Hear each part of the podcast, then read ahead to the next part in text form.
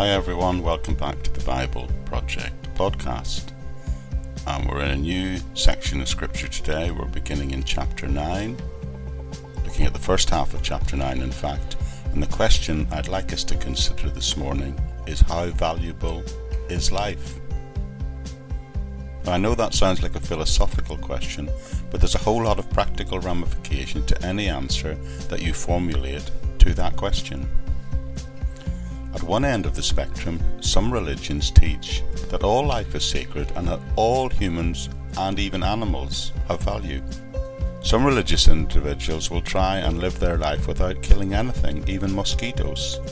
And at the other end of the spectrum, there are those who hold such extreme views that they seem to value no life at all.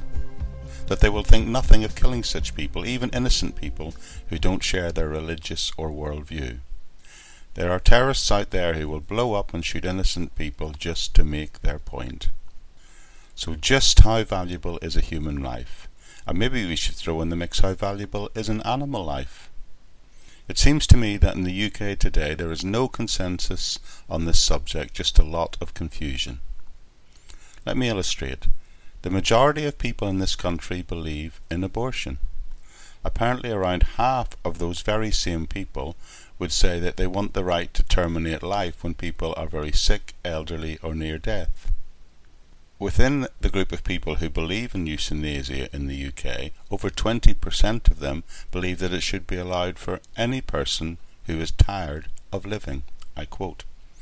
In places like Europe, Holland, Switzerland, and Belgium, the percentage of the population that believe in euthanasia in some form rises to over 80%. Interestingly, it's been demonstrated that the vast majority of those very same people would say they don't believe the government or, or anybody else should have the right to execute criminals. Now, let me be clear as a Christian, I personally do not believe in capital punishment, and I believe that I can argue that position conclusively from the teaching of the New Testament.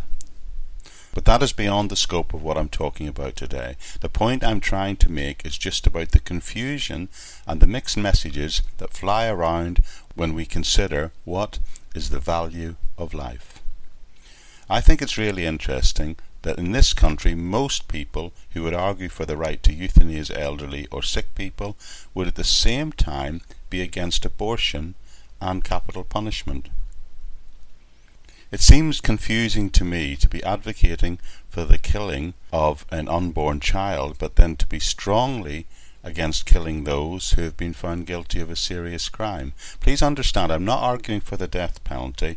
I'm just saying that the views that people held are often contradictory and confusing. And I just believe that when approaching these matters, we really need to think them through from a biblical framework because there are some profound practical, religious, and even political ramifications to the position we take on these matters. To add to the confusion, when you speak to millennials and younger, many, many of the younger people in society who believe in abortion in very high numbers and euthanasia will at the same time advocate for animal rights and are strongly against the killing of animals. It seems to me an illogical position to think it's okay to kill an elderly person because they feel old and weary, but it's not okay to kill a farm animal. Another scenario which demonstrates just how confusing and convoluted this issue has become today. Today, in a hospital in the UK, a premature baby can be born at 24 weeks, and the hospital and the staff will battle with all their resources to help keep that baby alive, to help that baby survive, while at the same time, in the same hospital in another part of the building, a baby up to 24 weeks may well be being terminated. That's confusing, isn't it? So I say this subject needs to be thought through biblically.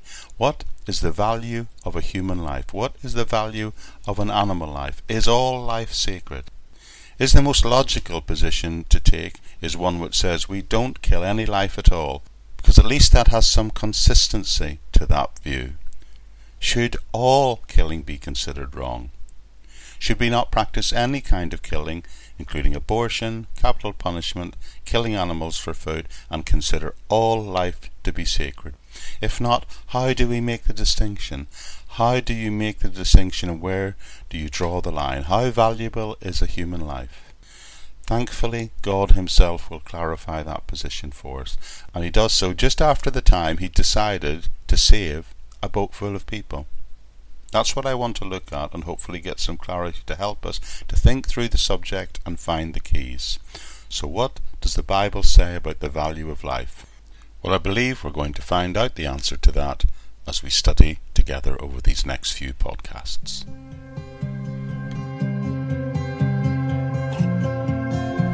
Okay, everyone, that's it for this time. Thank you for joining me. Now, the place to go to connect to this and any other ministries I'm involved in is the podcast notes section of the audio podcast on the Buzzsprout website, or by looking in the episode notes section on whatever app provider you use.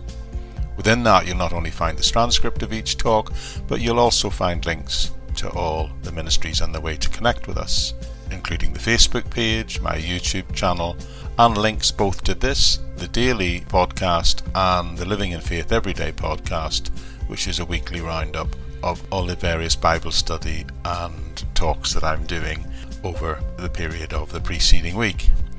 You'll also find links there to my SoundCloud and my Bandcamp page where I create the background music and the sound design of these broadcasts.